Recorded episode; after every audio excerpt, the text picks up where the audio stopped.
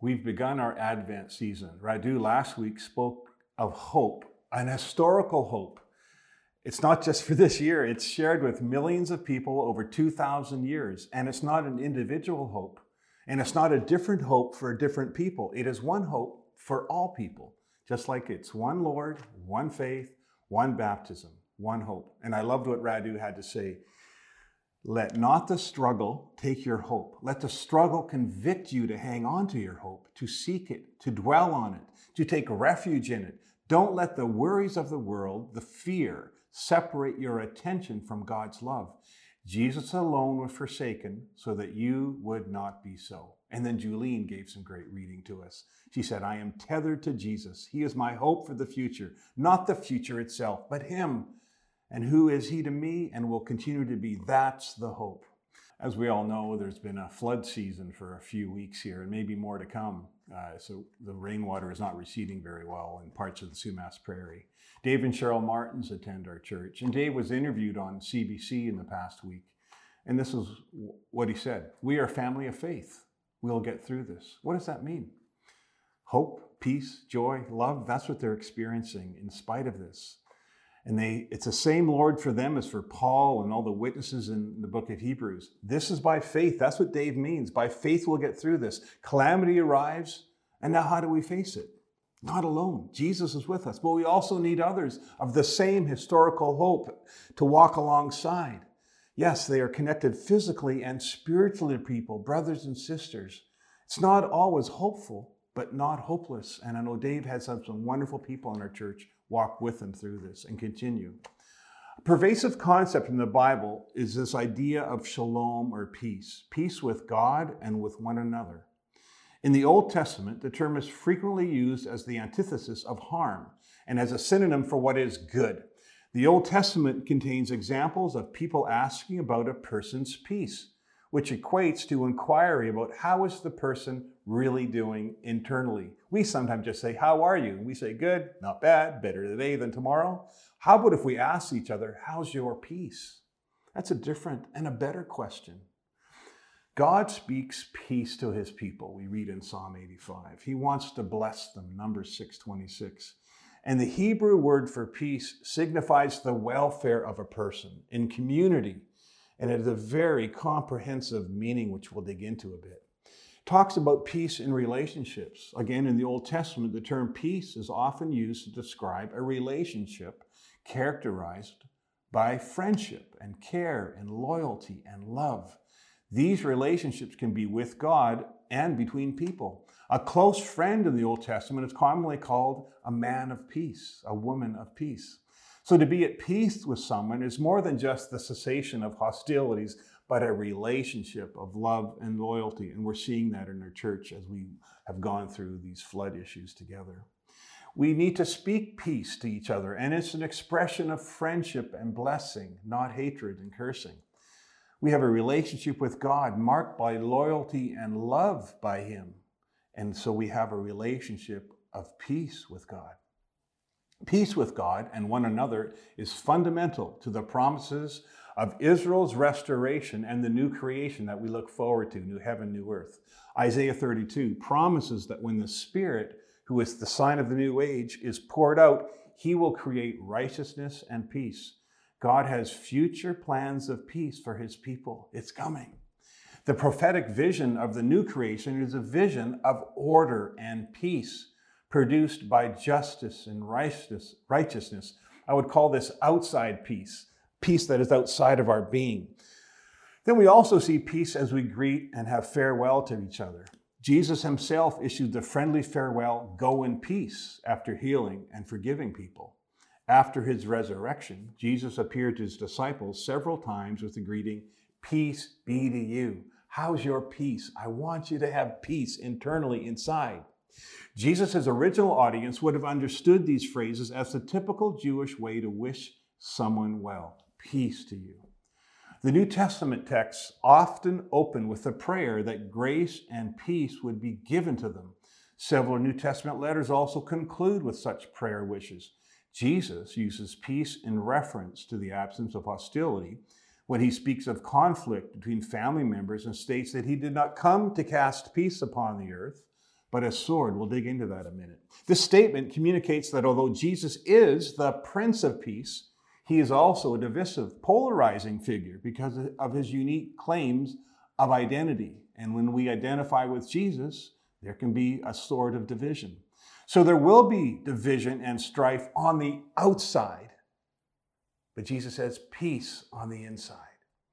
We're also looking at a messianic peace, kind of a future peace. The most prevalent concept of peace in the New Testament is the messianic peace accomplished by Christ and now experienced by the church. In the Old Testament, the concept of messianic peace referred to both the absence of hostilities and a reconciled relationship with God and others in the context of the new creation, again, the new earth and the new heavens. This messianic peace comes to fruition in the New Testament through Jesus. The angels declared at Jesus' birth, Glory to God in the highest, and on earth, peace. Luke 19, Blessed is the King who comes in the name of the Lord, peace in heaven and glory in the highest. Jesus achieved this messianic peace by means of his death on the cross, which reconciled people to God and to one another. Jesus, after his resurrection, blessed his disciples Peace be to you. It's now possible. Peace with God, peace with each other. Jesus himself is our peace, Ephesians 2:14. Christians experience peace when they trust in Christ and then begin to grow in their faith. This is what Paul prays for when he asks that the God of hope might fill you with all joy and peace in believing. We continue to believe and grow and have more peace. Paul pro- further promises that when believers cast their cares on God through prayer, the peace of God surpasses or it transcends our personal understanding and it will guard our hearts and minds in Christ Jesus, Philippians 4 7. This is a subjective, you might say, inner sense of peace, security, and tranquility. And it's probably what Jesus referred to when he said, My peace I give to you. It's about inside, not on the outside. Jesus links peace with the encouragement to not be afraid. And so we see Jesus fulfills the promises of the Old Testament in regard to Messiah, regards to peace. This is what they had hoped with Jesus, being the Prince of Peace, that he would actually rule on the outside, physically in their land. And he says, No, I'm going to rule inside. That's where I bring peace. We read in Micah chapter 5, 2 to 5, and this, these verses I'm about to read will be finalized at the end of the age in the new times. In Hebrew, the phrase Bethlehem means house of bread or house of food. And it says this in, My, in Micah You, Bethlehem, though you are small, out of you will come for me one who will rule over Israel. He will stand and shepherd his flock in the strength of the Lord, in the majesty of the name of the Lord his God and they will live securely, for then his greatness will reach the ends of the earth, and he will be their peace. So now I'm going to go through three promises about peace. The first promise is the promise for your soul. Isaiah 53, 4 to 6. You could read the whole chapter if you like. It says, The Messiah, Jesus, took up our infirmities. He carried our sorrows. He was crushed for our iniquities. He was pierced for our transgressions transgressions. When you hear this, what do you notice? The punishment that brought us peace was upon him. He took it, we receive it. He took it, we receive it. By his wounds, we are healed. The Lord has laid on him the iniquity of us all. So, what does it mean to sin, to have iniquity? It means to miss the mark. It's an action or intention that did not hit the bullseye. It can also mean a falling out, a separation when we miss the mark. We move away from God. When we repent, we move toward God. Think of a concert pianist just missing one note. That's missing the mark. Perfection is missed. And it says we all miss the mark, and that's why we need Jesus. Our sins separate us from God. All have sinned and fall short of the glory of God. This started in the Garden of Eden and is described in hundreds of ways throughout the Old Testament. There are different words for sin uh, in this passage from Isaiah 53 and throughout the Old Testament. It can mean sickness, sorrow, transgressions, being crooked, twisted instead of a straight, and upright. It can be like a serpentine river, which is like the Sumas River, just all over the place. It can mean a willful rebellion against the law, to be trespassing against people. It can be someone who is not fair or cheats. Peace is a tranquil state of a soul, assured of its salvation through Christ. And so, fearing nothing from God, we have peace with God. We know our sins are covered. There is no condemnation for those who are in Christ Jesus. We have peace for our soul. Number two, the promise for your heart. It's not just about waiting now and all suffering with no hope or peace or joy. No, we can have this now. John 14, 27. Jesus said, Peace I leave with you now. My peace now I give you. I do not give to you as the world gives. So don't let your hearts be troubled. Don't be afraid. I'm going to give you some peace. That's his peace. It's something the world out there on the outside cannot give us. It's a person, it's Jesus. It's a Jesus into our hearts. Worldly peace in the time of Jesus is usually defined by the absence of conflict. That's what they wanted. But he says, No, I'm going to give you peace inside. Full justice, things being righteous and correct and true, that will come one day. That's outside stuff. Jesus is talking about inside stuff. His peace is not about changing governments or instituting a theocracy where everything is ruled by a Christian. It's peace inside. Jesus owns it. He owns this peace. He lived in it. It's ours for the taking. Even in the Garden of Gethsemane, he had turmoil and calamity in his soul, and he said, Your will be done. And Jesus has received peace in his heart. He knew his Father was pleased, and he did his will, and he was at peace with going to the cross. The history of the church shows that the peace Jesus is talking about is not the elimination of hostility. Many times we have hostility because of Jesus. Because of Jesus, we will create hostility. He said, I've come not to bring peace but a sword. There will be division in your families. So, what is meant by the world? Not as the world gives, because the world tries to give us peace. We try to get peace from the world. 1 John 2 15 17. Do not love the world or anything in the world. If anyone loves the world, the love of the Father is not in him. For everything in the world, the cravings of sinful man, the lust of his eyes, and the boasting of what he has and does, comes not from the Father, but from the world. The world and all these desires, and they pass away, but the person who does the will of God lives forever. So we try to get peace, satisfaction, joy, hope from our possessions, things we can buy, things we can, toys we can have, maybe recognition or accomplishments, but Jesus says that's how the world gives peace. Why did Jesus speak this way? Because the peace which comes from a human being is easily destroyed and subject to many changes. But Christ's peace is strong, unshaken, firm, fixed, steadfast, immune to death, and it is unending. Thirdly, about peace, it's a promise for today. We've talked a bit about that. Jesus talked about the reality of a troubled heart. Go to Jesus for the needs of your heart. John 16, 33. I have told you these things so that in me you may have peace. In this world you will have trouble, but in me you'll have peace. He's basically saying trouble's on its way. I have told you these things so that in me you may have peace. In this world you will have trouble. Take heart. I have overcome the world. So we need to receive his peace.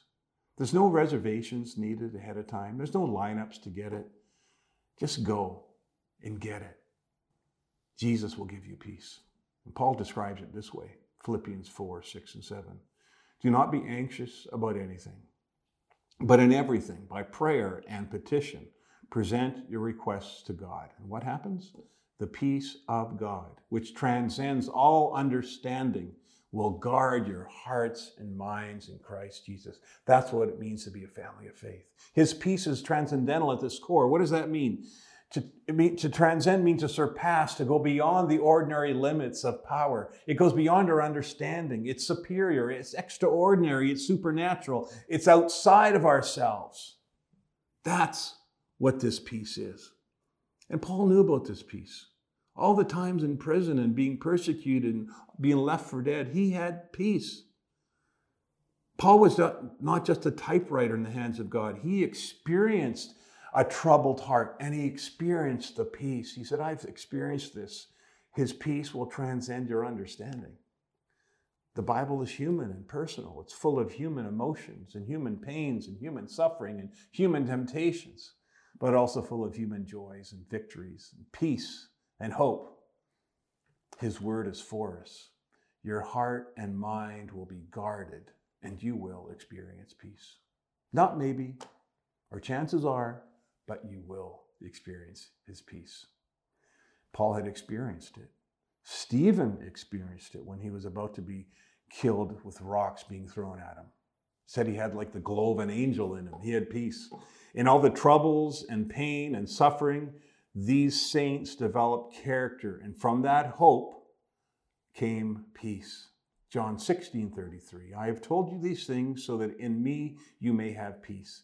In this world you will have trouble. Take heart, I have overcome the world. I'm repeating this because I we need to hear it more than once. Why did he tell them this?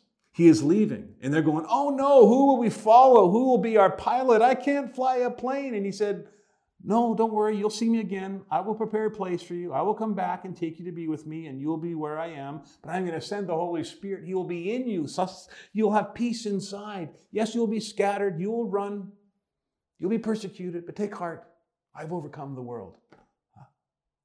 Earlier, he had told them that he will be given them this peace. That's from John 14, 27. Again, people, we need to hear this. I need to hear this. I leave you peace. My peace I give you. I give you. Do we see the picture?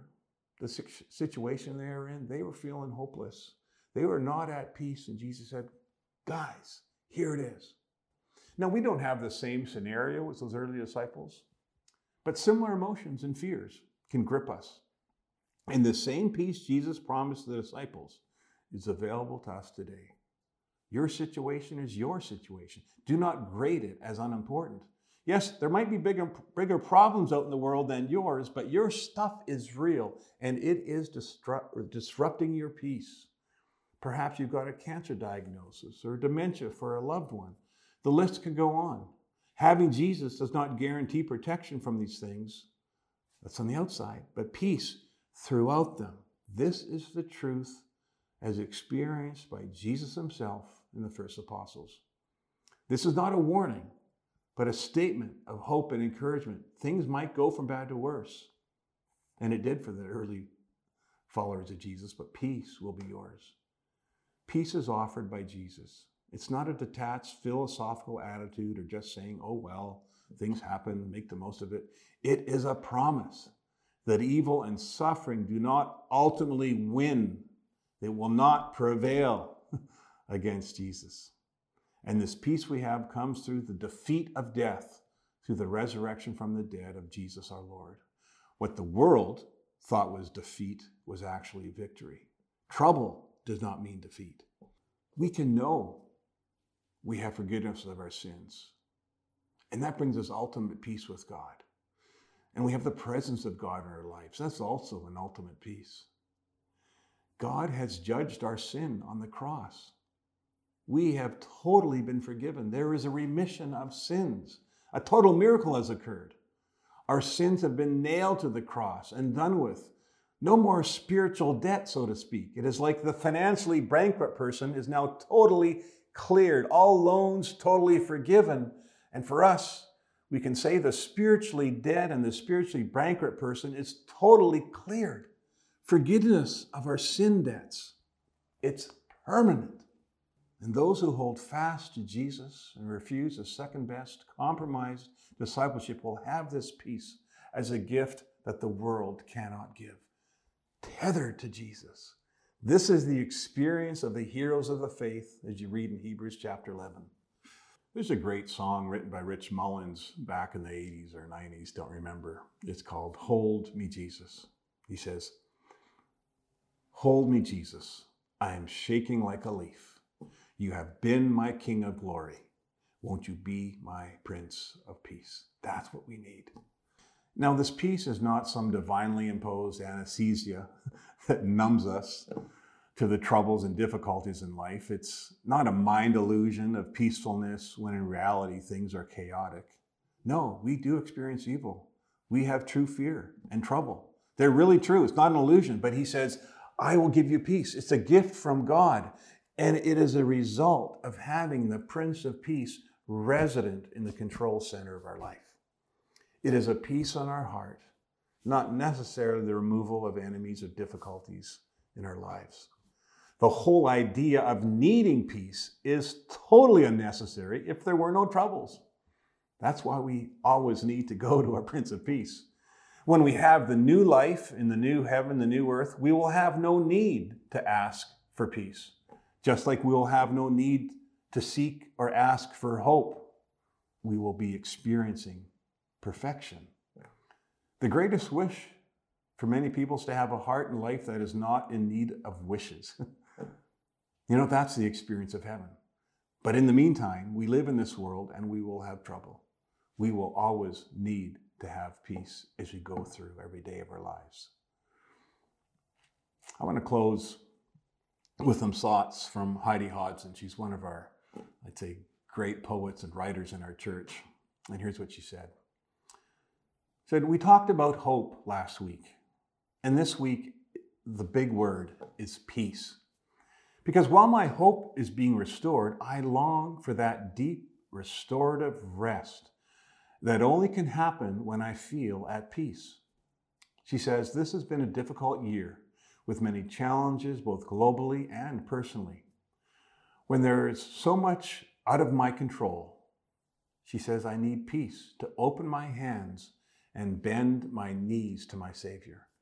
I truly believe that Jesus is able to not only bring me peace in the midst of my chaos, but also can equip me and show me where and when and how to bring his hope and peace to others.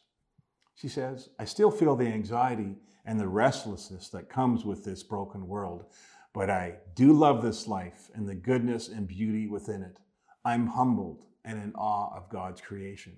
So my journey continues with a little more hope, my heart hungry for peace. I pray I will be surprised and stretched along the way, and I know my searching begins and ends at the foot of the cross. And so today, we light the peace candle.